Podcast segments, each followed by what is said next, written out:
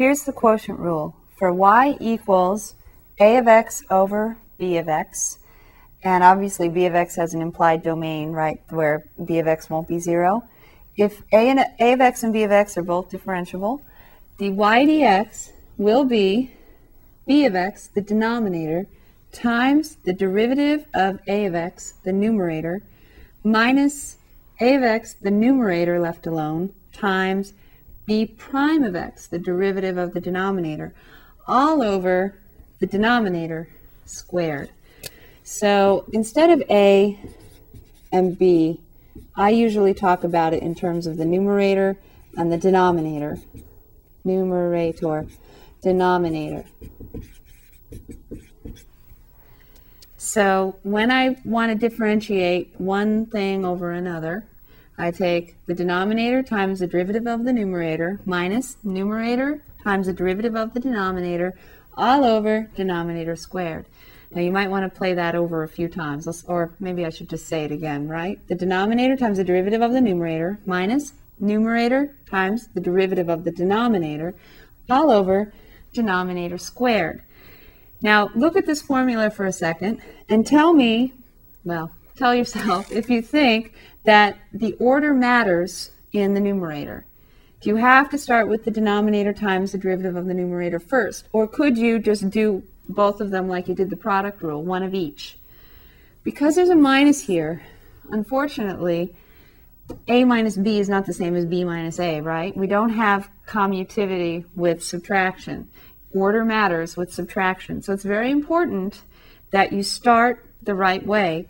What always worked for me as a student was to think about starting down here with the denominator, bringing it up and leaving it alone.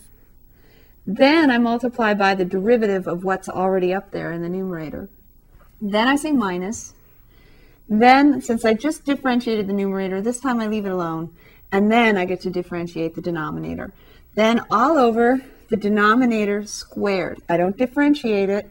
I just put it around, put parentheses around it and square it.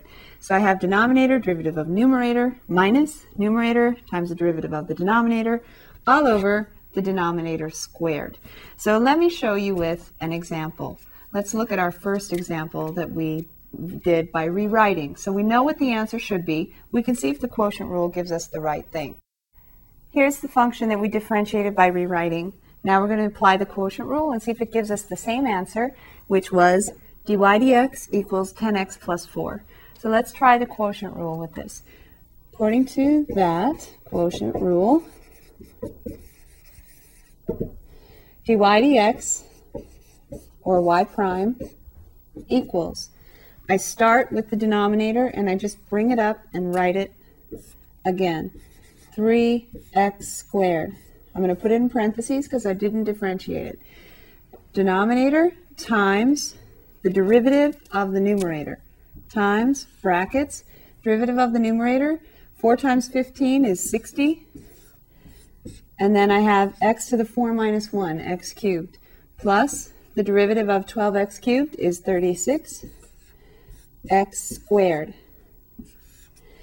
That's just denominator times the derivative of the numerator, minus, now I leave the numerator alone, rewrite it, fifteen x to the fourth plus twelve x cubed. Now I get to multiply by the derivative of the denominator. The derivative of three x squared is six x. All over the denominator squared. So three x squared in parentheses squared. Now it looks very different from ten x plus four, doesn't it? So now I need to simplify. I'm going to distribute three x squared in here. Dy dx equals three x squared times sixty x cubed is one hundred eighty, x to the fifth, plus three times thirty-six. Didn't we do that already? six times three, sorry, six times three is eighteen, and then I have one hundred eight, maybe not. one hundred eight x to the fourth. Then I need to distribute my six x into these two terms. Don't forget there's also a minus out in front. So I'm going to do that together. I'm going to have a negative And then I'm going to have six x times fifteen x to the fourth. six times fifteen? Well, if four times fifty, fifteen is sixty, then I add another thirty, right? And I get ninety. Or you could do it the long way. six times five is thirty, six times one is six, plus three is ninety. X to the fourth times x is x to the fifth.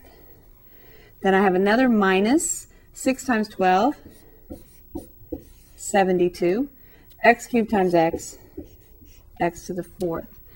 All over, denominator squared is three squared, and then x squared squared again is x to the fourth.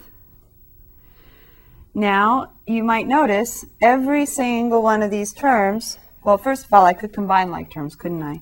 Every single one of them, though, is going to be have a common factor of x to the fourth and maybe some other things. But I'm going to combine my like terms here. one hundred eighty x to the fifth and negative ninety x to the fifth. Dy dx equals one hundred eighty minus ninety is ninety back again, x to the fifth. one hundred eight minus seventy-two is a positive. eight minus two is six. ten minus seven is three. X to the fourth. All over nine x to the fourth. Now, you could divide nine x to the fourth into each of these, but I'm also going to justify why that works. I'm going to, this time, factor out the common factor top and bottom that also will cancel with the denominator. So is there a nine in each of these? Yes, nine goes into ninety and nine goes into thirty-six. Is there an x to the fourth in each of these? Yes, so I can factor out nine x to the fourth. And what I'm left with is ten x plus four. And on the bottom I have nine x to the fourth. And when I simplify, I have ten x plus four, but what do I need to say? I need to say x cannot equal zero, although it is implied in the original problem, because I'm dividing by x squared. X can't be zero there either. ten x plus four, ten x plus four. Oh, good, I did it right. Dy dx is ten x plus four. Same answer using the quotient rule. If you were to say, why on earth would I ever do it this way when all I had to do was divide three x squared into two terms and simplify and differentiate and get ten x plus four, I wouldn't blame you for saying that. Do you recall why we needed the quotient rule? It wasn't for any problems like this. We needed the quotient rule when we had something like three x squared plus one or plus five or plus anything or minus anything. If you have more than one term in the denominator, then you can't rewrite it and differentiate. So then we're absolutely going to need the quotient rule. So we're going to go back to that problem that had to be done using the quotient rule. But first, I wanted to show you that the quotient rule works and gives you the same answer that you already know you would have gotten by rewriting and differentiating. So we have verified for this problem, not a proof, but we verified that the quotient rule did give us the same answer for the derivative as just simplifying and rewriting, rewriting, simplifying, and differentiating.